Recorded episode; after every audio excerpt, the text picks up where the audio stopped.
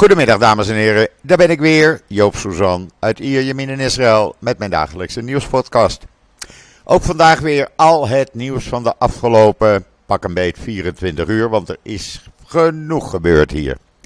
Maar laat ik eerst even het weer eh, met u doornemen, want daar kan ik kort in wezen. 34 graden, strak blauwe lucht, eh, zwak briesje en ik kan nog net de ramen open houden en de ventilator erbij aan. Hoef ik geen airco aan, want dat vind ik toch altijd wel lekkerder. Maar ik denk dat eh, over een aantal uren eh, de wind afzakt en dan eh, zal ik echt de airco erbij aan moeten zetten. Maar goed, laten we eerst even met het, met het nieuws beginnen. Want de IDF is natuurlijk nog steeds heel druk bezig in Jenin. En ja, dan kan uh, de NOS het wel hebben in zijn artikelen. En ik krijg tips van mensen die zeggen van Joop, doe er wat aan. Dat ze het hebben over uh, inwoners in plaats van terroristen. Maar ik heb op social media, op Twitter, uh, foto's gezet van de terroristen. Volle bewapening en klaar voor terreuraanslagen. Dat zijn dan die terroristen die omgekomen zijn. Voor de rest zijn er zo'n 120 ondervraagd, 120 terroristen op dit moment. Uh, en de IDF ontdekt de ene explosieve opslagplaats na de andere. Opslagplaatsen waar honderden explosieven in verborgen waren. Uh, laboratoria om uh, explosieven te maken en ander gevaarlijk spul. opslagplaatsen met wapens, nou ja, als je de foto's ziet op Israël Nieuws in al die artikelen, dan zegt dat genoeg, denk ik. De laatste update is dat de operatie in Jenin een naam heeft gekregen, zoals altijd elke operatie een naam krijgt als het geen actie meer is. Het heet Home and Garden. Uh, nou, dan weten we tenminste waar we het over hebben. Home and Garden. Uh, men blijft uh, voorlopig nog even doorgaan, omdat nog niet alle doelen zijn bereikt. Er moeten nog een uh, tiental uh, panden doorzocht worden, waar men ook vermoedt dat daar explosieve laboratoria zijn en wapens verborgen en com commandocentrum. men gaat dus nog even door. Opvallend is dat afgelopen nacht zeer rustig is geweest. Uh, er is eigenlijk niets gebeurd in Jenin. En uh, de soldaten konden uh, in shifts hun rust nemen. wat ook opvalt, dat er, of eigenlijk is dat niet eens opvallend. Er zijn zo'n 3000 mensen die Jenin zijn ontsnapt. die genoeg van het geweld hebben en naar veilige orde zijn, geraakt, zijn gegaan. Er zijn uh, tot nu toe volgens de Palestijnen 80 uh, eh, mensen gewond geraakt. 17 zouden er ernstig aan toe zijn. En meneer Abbas heeft, zoals hij elke keer doet, de veiligheidscoördinatie met Israël voorlopig weer opgeschort. Uh, en ook andere banden zouden worden verbroken. Nou, dat moet hij dan maar doen. Dat heeft hij gedaan nadat het Amerikaanse ministerie van Buitenlandse Zaken er juist op aandrong bij hem om de veiligheidssamenwerking met Israël te versterken. Eh, nou ja, dat wil hij dan niet. Nou, dan moet hij dat zelf maar weten, zeggen we dan. Premier eh, Netanyahu hield maandagavond een uh, bijeenkomst met de minister van Defensie en de hoofden, de leiders van de IDF en Shin Bet, de Binnenlandse Veiligheidsdienst. Hij uh, prees de campagne als een gamechanger tegen terreur. Want zei hij, de afgelopen maanden is Jenin een waar toevluchtsoord voor terrorisme geworden. En daar maken we nu een einde aan. Uh, hij wees er ook op uh, dat de strijdkrachten uh, een zeer moeilijke operatie doen. Want ze opereren in een zeer dicht bevolkt gebied. En ze proberen dat te doen om met zo min mogelijk burgers te schaden. Eh, leiders van eh, Hamas en Islamitische Jihad eh, riepen jonge Palestijnen op om zich aan te sluiten bij de strijd tegen de IDF. en tegen de barbaarse massaslachting, zoals zij het noemen. En sommigen in Gaza hebben gezegd dat ze mee gaan doen. Hoe ze dan hier naartoe willen komen, dat zullen we dan nog wel eens zien. Ondertussen nemen we wel veiligheidsmaatregelen, want gisteravond zou er een groot concert in uh, Sederot uh, plaatsvinden in de openlucht. Maar dat heeft men maar afgelast uit voorzorg dat er uh, anders mogelijk raketten uit Gaza zouden neerkomen.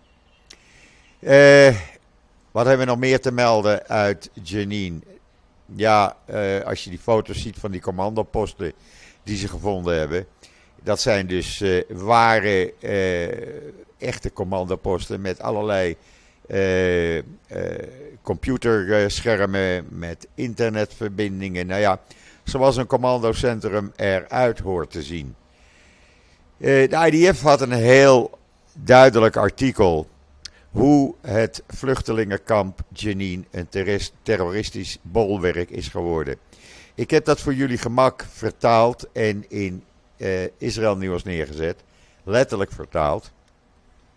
En daar kan je dus lezen hoe dat in de afgelopen uh, paar jaar zo is uitgegroeid. Want uh, ja, de laatste maanden zijn er bijvoorbeeld 50 schietaanvallen in Israël uitgevoerd door terroristen die uit Jenin kwamen. Daarbij waren ook de aanvallen in Huwara en de aanslag een paar weken geleden op Eli, waarbij vier Israëli's eh, werden vermoord. Het is een heel uitgebreid artikel waarin je dat allemaal kan lezen. Eh, ik vind het een aanrader. Ondertussen gaat het gewone leven gewoon door hier. Eh, stranden zitten vol trouwens. President Herzog heeft gisteravond gesproken op de onafhankelijkheidsdagreceptie, de 4th of July van de eh, Amerikaanse ambassade. Hij was daar, ook Netanyahu was daar. Eh, de burgemeester van Jeruzalem, Moshe Lyon, was daar, was daar. Een aantal leden van het kabinet. Maar niet Smotrich en Benkwier. Die waren niet uitgenodigd door de Amerikanen. Want die willen voorlopig nog steeds niets van hen weten. President eh, Herzog hield een hele uitvoerige uh, toespraak. Waarin hij ook inging op Jenny natuurlijk. Maar uh, ook op persoonlijk gebied het een en ander zei over uh, de samenwerking tussen Israël en Amerika. En hij zei erbij, en dat was duidelijk een hint naar Netanyahu. Israël heeft geen grotere vriend dan de Verenigde Staten van Amerika. Maar ja, dat ziet meneer Biden met meneer Netanyahu niet zo zitten. Want uh, die vindt Netanyahu geen vriend van Amerika. Uh, het hele, de hele toespraak kan je lezen in eh, israelnieuws.nl, want ik ga hem natuurlijk niet helemaal uh, voorlezen hier. En dan een heel goed artikel van Bas Belder, die regelmatig aan Israël Nieuws bijdraagt. En het was een vertaling van een artikel van een islamwetenschapper, meneer Abdel Hakim Urgi. Uh, een bekende wetenschapper. En die zei: Arabische landen, herinner en herdenk de Joden die onder u hebben gewoond. Want eindelijk moet aan de verdrijving van de Joden uit Arabisch-moslimse landen. Uh, daar moet uh, een herinnering aan worden gegeven. Het is een heel uitgebreid artikel wat verscheen in de Neue Zürcher Zeitung. En daar breekt hij een lans voor het doorbreken van het taboe-thema onder de moslims. Eh, om niet te spreken over vervolging van Joden en over het uit hun landen gooien van honderdduizenden Joden eh, in de jaren 50. Uh, daar moet uh, meer bekendheid aan worden gegeven, vindt hij. Nou, ik vind het een heel goed artikel. En uh, ik ben blij dat Bas dit vertaald heeft. En dan kampt Israël met een melktekort. Jawel, je zou dat haast niet verwachten met zoveel kibbutzim met koeien. Maar ja, het wordt, er zijn toch minder koeien. meer kibbutzim die overschakelen op allerlei andere bedrijvigheid. Eh, de kibbutz van mijn broer Beta Emek heeft nog wel koeien. Maar niet meer de 250 of 300 die ze er altijd hadden. Dat is aanmerkelijk minder geworden. En daardoor kampt Israël met een melktekort. Nou, om dat nou op te lossen, zegt uh, Smotrich, de minister van Financiën, laten we dan uh, voor drie maanden belastingvrije melk gaan importeren zonder belasting daarop te heffen. ja, of dat een goed idee is, ik weet het niet. het tekort, of op dit moment wordt er een invoerheffing op melk geheven van 40%. Dus dat is nogal wat. Uh, melkveeorganisaties hebben altijd gezegd dat import van melk onmogelijk is vanwege de korte houdbaarheid. Daar is ook weer wat voor te zeggen. Uh, of dit gaat spelen, ik weet het niet. Nou ja, dan mag geen melk in de koffie. Dat deed ik toch al niet. Uh, maar ik kan me voorstellen dat het voor veel mensen een probleem is. En dan is er in Jeruzalem vanmorgen een bus bij Glilot in een greppel gegleden. Uh, daar zijn twintig mensen bij gewond geraakt. De meeste niet ernstig. Je kan dat lezen in de Jeruzalem Post. Ja, en dan is meneer Gavni kwaad op Netanyahu. Meneer Gavni is de leider van de ultra-orthodoxe United Torah Judaism partij. En die zegt in een interview wat vandaag gepubliceerd werd, dat meneer Netanyahu niet over alles in zijn uppie kan beslissen. Want hij had dus uh, besloten, maar dat is inmiddels weer teruggedraaid, dat die override-clausule zou voorlopig even in de kast blijven. Dat had hij in de Washington Post gezegd. Dat heb ik u gisteren uitgelegd. Dat heeft hij in de ministerraad teruggetrokken. En meneer Gaffney zegt nou, net aan jou, waar ben je mee bezig? Je kan niet alles maar in je uppie beslissen, want een coalitie is een partnership. En als je alles voor jezelf gaan, gaat uh, uh, beslissen, zonder ons erbij te betrekken, dan is dat geen partnership meer. Dat kan je lezen in de Times of Israel. Hij is dus echt een beetje kwaad, laat ik het zo noemen. Eh wie ook kwaad is, dat is de chef van de televisie. Of televisie, moet je mij horen. Chef van de politie in Tel Aviv. Tot vandaag was hij chef. Maar hij was het niet eens met meneer Ben-Gvir. Dus meneer Ben-Gvir heeft gezegd: dan uh, haal ik je weg als uh, politiecommandant van Tel Aviv. En dan word jij maar de baas van de trainingsafdeling van de politie. Nou, dat is een duidelijke degradatie. Dus uh, meneer Amichai Esset heeft gezegd: uh, meneer Benguier, je bekijkt het maar. Ik kom niet naar de ceremonie die je gepland hebt. Daar ga je maar lekker zelf staan zonder mij. Uh, jij degradeert mij naar een lagere pos positie. Ik ben niet van plan te komen. Nou, ook daar is het hommeles. dan hadden we gisteren natuurlijk die demonstratie op Ben Gurion Airport. Uh, die demonstratie heeft niet tot vertragingen uh, geleid. eigenlijk helemaal niet. De meeste mensen wisten dat het om vijf uur zou beginnen, zijn eerder gekomen. Dus er zijn maar heel weinig mensen die problemen hebben ondervonden. Maar de politie had opdracht gekregen van uh, Netanyahu om er hard tegen in te gaan. Dat hebben ze ook gedaan. Mensen die uh, met vlaggen stonden te zwaaien, werden uit elkaar uh, gehaald, werden in elkaar geslagen. Er zijn 37 mensen gearresteerd. die zijn overgebracht naar het politiebureau in Ramle. In de loop van de nacht met beperkingen vrijgelaten. Uh, maar mensen werden in het wilde weg uh, opgepakt. Nou hielden ze zich ook niet helemaal aan de afspraken. Er was een gebied uh, gereserveerd waar ze konden demonstreren. Maar ze gingen de aankomsthal in. Ja, dat is natuurlijk ook niet goed. Ik kan me wel voorstellen, er waren zo'n 10.000, enkele tienduizenden mensen, meer dan 10.000. Dat men zo langzamerhand radeloos aan het worden is. Maar je moet je toch wel een beetje, een beetje aan de afspraken houden, vind ik dan. Dat deden ze niet, dus de politie ging er hard tegenin. Ik heb gisteravond nog genoeg uh, video's op uh, social media gezet, gezet, daar kunnen jullie het zien. Wil je het nog een keer terugkijken? Kijk dan even in de Engelstalige kranten van Israël.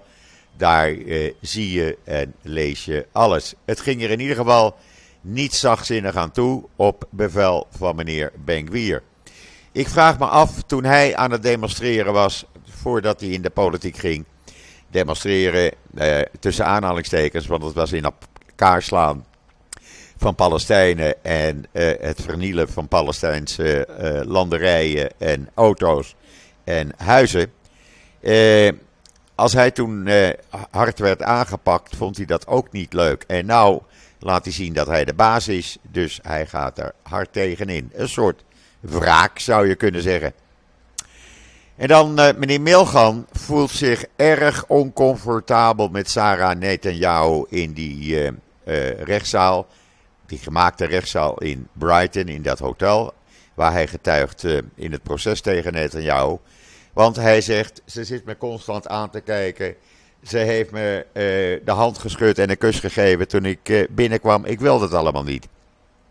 Ik wil mijn getuigenis doen zonder door Sarah Netanyahu, die in die zaal zit, eh, de hele tijd eh, ja, eh, gedwongen worden om mijn getuigenis iets positiever voor hun te maken. En daar begin ik niet aan. Ik vertel zoals het is. Dus is het niet mogelijk dat Sarah uit deze zaal verdwijnt? Nou, daar wordt nu over gesproken. Of dat echt gaat gebeuren, ik denk het niet. Maar laten we het afwachten. Uh, ik kan me dat voorstellen als je getuige bent en uh, een van de mm, aangeklaagden tussen aanhalingstekens zit je constant aan te kijken en oogbewegingen te maken. Ja, dan, dan ga je je wat ongemakkelijker voelen, laat ik het zo maar zeggen. En dan meneer Simgat Rotman. Jullie hebben die naam al vaker voor langs zien komen. Dat is die extreem rechtse Knessetlid die voorzitter van de commissie Grondwet is. En een van de architecten van de juridische hervormingen. Ik had jullie gisteren gezegd dat hij had gezegd van uh, Netanyahu kan zeggen wat hij wil. Maar het gaat door zoals wij hebben gepland. En er wordt niets uh, in de kast gelegd. Uh, alle voorstellen komen in de Knesset in behandeling. Nou, eh, hij heeft nu gezegd: wij gaan woensdag de eerste stemmingen houden. Reken maar dat er weer behoorlijk wat demonstraties uit voortkomen. we gaan woensdag die eerste stemmingen houden. precies zoals de voorstellen zijn. Maar ik wil het wel ietsje aanpassen. Hij wil dat. Hij zegt, uh, die voorstellen, als dat allemaal van toepassing wordt, als we onze zin krijgen, dan zijn de beperkingen op gekozen functionarissen niet van toepassing op beslissingen van burgemeesters en andere lokale functionarissen. Die redelijkheidswet die is een belangrijk onderdeel van uh, het hele juridische plan. Want die houdt ook in dat het Hoge Rechtshof uh, geen macht meer heeft dat de regering gaat bepalen wie rechter wordt in dat Hoge Rechtshof. Dat eh, besluiten door ministers en ministeries en wetsvoorstellen niet meer juridisch worden beoordeeld. Eh, dat is een heel belangrijk onderdeel dus van eh, die hele juridische hervormingen. En daar gaat het nou juist om. Want wij willen geen eh, eh, situatie hebben, althans de meeste Israëli's, die begint het nu duidelijk te worden, dat als dit doorgaat, dan kan een regering doen en laten wat zij willen. Zonder dat daar enige controle op wordt toegepast. Nou, ik denk dat uh, in Nederland men het ook niet prettig vindt als de Eerste Kamer niets meer te zeggen heeft. En uh, uh, dat men dan ook in een soort opstand zou komen. Dan hebben we, nou gaat hier de bel. Uh, want er is een storing. Wacht even. Dat is dus buiten in de hal. Goed, probleem is opgelost. Geen uh, gepiep meer. Het gebeurt wel vaker. Ik ben eraan gewend. Maar het is een beetje lastig als dat ook tijdens opnemen van de podcast gebeurt. En dan een bijzondere ontmoeting na 47 jaar. De gegijzelde Monique Epstein in Antebbe, 47 jaar geleden, ontmoette voor het eerst een van haar redders. Een van de IDF-commando's die uh, de gegijzelden hebben gered toen. En dat is een uh, hele bijzondere ontmoeting geweest. Uh, die kan je lezen in de Engelstalige Ynet. Echt, ik vind het uh, bijzonder hoe deze twee mensen elkaar na 47 jaar uh, hebben ontmoet. Echt heel bijzonder. En dan uh, is er een wet in stemming gebracht, de eerste keer, de eerste van de drie. dat van diplomaten eist dat ze trouw zweren aan Israël als Joodse democratische staat. Eh, dat is een wetsvoorstel van de minister van Buitenlandse Zaken. En als dat doorgaat, moet elke Israëlische diplomaat eerst trouw zweren aan Israël voordat ze eh, op hun uh, post benoemd worden. Kan je lezen in de Engelstalige Ynet. En dan, wat hebben we? Ja, Israël zendt duizend mensen, duizend, een delegatie bestaande uit duizend mensen, naar de klimaatconferentie van de Verenigde Naties. En uh, hij, wordt, uh, hij wordt geleid door zowel president Herzog als premier Netanyahu. Uh, dat is de jaarlijkse COP28 klimaatconferentie. Daar doen ook 100 bedrijven, waaronder 30 start-ups uit Israël aan mee. Eh, 7 tot 8 ministers, functionarissen van allerlei ministeries, academici, investeerders, zakenlui, milieugroepen. Uh, die gaan allemaal vanuit Israël 30 november, van 30 november tot 12 december naar Dubai. Want daar wordt die conferentie gehouden. Netanyahu en Herzog zijn daar op 1 en 2 december. Misschien een idee eh, voor Nederland om ook eens een eh, goede uitgebreide delegatie te sturen onder leiding van Rutte. Dan kan uh, Rutte even met Herzog en Netanyahu uh, een kopje koffie drinken. Lijkt me wel leuk. En dan uh, zijn de Unifil-soldaten aan het controleren of Hezbollah uh, een van die twee tenten op Mount Dov, op Israëlisch grondgebied dus, heeft verwijderd. Uh, men is daar nog niet helemaal uit. Ik weet niet waarom dat zo lang moet duren. Maar uh, ze zijn ermee bezig, zeggen ze bij Unifil. Nou, dat zal toch wel een controle zijn, zeg. als je moet kijken of twee, één of twee tenten er nog staan. Maar goed, dat is Unifil. En daar kan ik ook weinig aan doen natuurlijk. En dan zie ik net het bericht langskomen dat Meta, Facebook, van plan is donderdag een Twitter-concurrent te gaan uh, in de openbaarheid te gaan brengen. Die gaat heten Tweets. en dat doen ze ja, nadat meneer Musk een aantal restricties op Twitter heeft gemaakt. Waardoor niet iedereen alles meer kan zien op Twitter. nou, daar kan je dus samengaan met Instagram. En nou ja, het maakt het allemaal wat makkelijker. Ik ga het eens even bekijken donderdag. Als dat inderdaad zo is, dan lijkt mij dat een, ja, een goed idee om daar eens uh, naar te gaan kijken. In de Haaretz, Amos Harel, die ik hoog heb zitten, die had gisteren een hele goede analyse. hij schrijft wel vaker rake analyses waarvan ik zeg van ja, waarom komt niemand daarop? Want hij zegt gisteren, de operatie in Jenin zal de realiteit op de westelijke Jordaanoever niet echt gaan veranderen. Ik denk dat hij gelijk heeft. Want terroristen die, ja, die zullen wel weer wat anders verzinnen. En er zullen meer terroristen naar Jenin komen in de komende maanden. Waardoor alles eigenlijk weer opnieuw gaat beginnen. Uh, en die status quo die je dan een korte tijd krijgt zodra de IDF uit Jenin weg is. Die uh, ja, zal veel sneller overgaan dan uh, rechts Israël denkt. Want gewapende Palestijnen zullen extra gemotiveerd zijn om een gewapende confrontatie dan aan te gaan met Israëlische strijdkrachten. Terwijl de Palestijnse autoriteit er eigenlijk niets tegen kan doen, want die hebben geen, eh, eigenlijk helemaal geen invloed meer op eh, de Westbank. Dus wat dat betreft eh, denk ik dat die ergens gelijk heeft.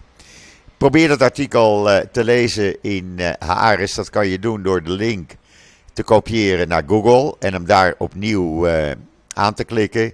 En dan krijg je uh, het artikel gewoon in het Engels. Ik vind het een heel raak, raak artikel uh, wat hij geschreven heeft. Uh, ja, dan zijn we eigenlijk redelijk met al het nieuws wat ik heb doorgenomen. De oppositie heeft nog gezegd, bij monden van Gans en Lapid, dat ze de regering steunen voor wat betreft die uh, Jenin uh, operatie. En, maar ze houden wel de vinger aan de pols, want zij houden in het achterhoofd dat kolonistenleiders er bij Ben en Smotrich de laatste weken hebben aangedrongen van laat het leger nou hard optreden. En en Ben hebben ook in de openbaarheid een aantal keer gezegd we moeten al die terroristen uitmoorden. Liever uh, duizend dan 900. Uh, eh, we moeten alles plat uh, walsen daar. ja, als de IDF zich onder druk laat zetten door de kolonisten. Dan heb je echt de poppen aan het dansen en krijgen we een soort tweespalt. Maar goed, we gaan, we gaan het zien wat er gaat gebeuren. Eh ik denk dat deze operatie nog één of twee dagen doorgaat. Mogelijk dat die woensdag of donderdag zal zijn afgelopen. Maar dan nog, dan ga je er dus uit, uit het Jenin. En ja, wat gaat er dan gebeuren? Net wat Gans zegt. En Gans is een oud legerleider. Wat gaat er dan gebeuren? hoe lang duurt het voordat er weer aanslagen zijn? Zolang er geen eigenlijke oplossing is, zal er weinig veranderen. Voor de time being zal het goed zijn. En zullen we even rust hebben. Maar daarna begint alles echt, zoals Gans en Lapid zeggen, van voren af aan. En dan krijg je weer die visieuze cirkel, waarin kolonisten weer Palestijnen gaan aanvallen. Waardoor weer meer terreuraanvallen komen. En zo blijft die cirkel rond en die zal dan gewoon ook zo weer door blijven gaan. En dat is jammer, want uh, het verhardt en uh, het verhardt niet alleen voor wat betreft de strijd tussen uh, kolonisten en Palestijnen, maar ook kolonisten en de rest van Israël. Want een steeds grotere groep Israëli's die ziet dat niet zitten, de manier waarop de kolonisten te werk gaan. Die houden zich nu even gedijst op verzoek van Ben Maar zullen op het moment dat uh, Ben en Smotterich op een fluitje blazen, er weer hard tegenin gaan. Ondertussen verhardt de situatie hier in Israël, ook voor wat betreft de demonstranten. Ik zei u al, Smotrich die gaat dus gewoon door zoals alles gepland is. Nou, dat betekent dat er totaal geen versoepeling is. en alle harde plannen zoveel mogelijk door deze regering door zullen worden gehaald. Ondanks alles wat Netanyahu zegt en belooft. Want het gebeurt gewoon niet. Smotrich en Levin die gaan door. Smotrich en Bengwier die gaan door. Uh, Rotman en Levin die gaan door. De ultra-orthodoxen staan aan de zijlijn. Die kijken de zaak aan, zijn niet echt tegenstander. maar dreigen wel van jongens. En daar heb je hem weer. Als wij niet extra geld voor yeshivas krijgen, zouden wij wel eens tegen kunnen gaan stemmen. Nou, dat is natuurlijk een chantage. Waarbij ze hopen dat dat werkt, want het heeft bij Benkwier ook gewerkt. Eh, Eens kijken of dat ook gebeurt. In ieder geval, uh, vergeet niet, hou in je achterhoofd de Knesset 120 zetels, waarvan de 64 worden bezet door regeringspartijen. Dat betekent dat voor elk wetsvoorstel er altijd een meerderheid is. Of er moeten Likud-leden zo flink zijn om uh, te zeggen van nee, wij gaan hier niet in mee. Maar dat zie ik niet gebeuren. Goed, dit was het voorlopig even voor wat betreft de podcast van vandaag. Uh, de komende uren zal er nog van alles gebeuren. Ik plaats zoveel mogelijk op social media en israelnieuws.nl.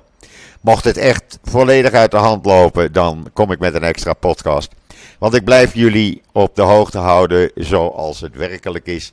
En niet zoals de NOS en andere media zeggen dat het is. Want ik heb even gekeken op de website van de NOS. Nou ja, daar wordt uh, uh, met geen woord gerept over terroristen. Het zijn allemaal onschuldige mensen. Uh, er wordt met geen woord gerept over de explosieven die gevonden zijn. Ja, er wordt gezegd mogelijke explosieven, mogelijke laboratoria. Nee mensen, het is echt, het is waar. Ik krijg de foto's en video's en uh, perscommuniqués rechtstreeks van de IDF. En deze jongens en meiden zijn geen leugenaars. Goed, hier laat ik het bij voor vandaag. Ik wens iedereen nog een prettige voortzetting van deze dinsdag, de 4 juli 2023, Amerikaanse onafhankelijkheidsdag. Ik ben er morgen weer en zeg zoals altijd: tot ziens, tot morgen.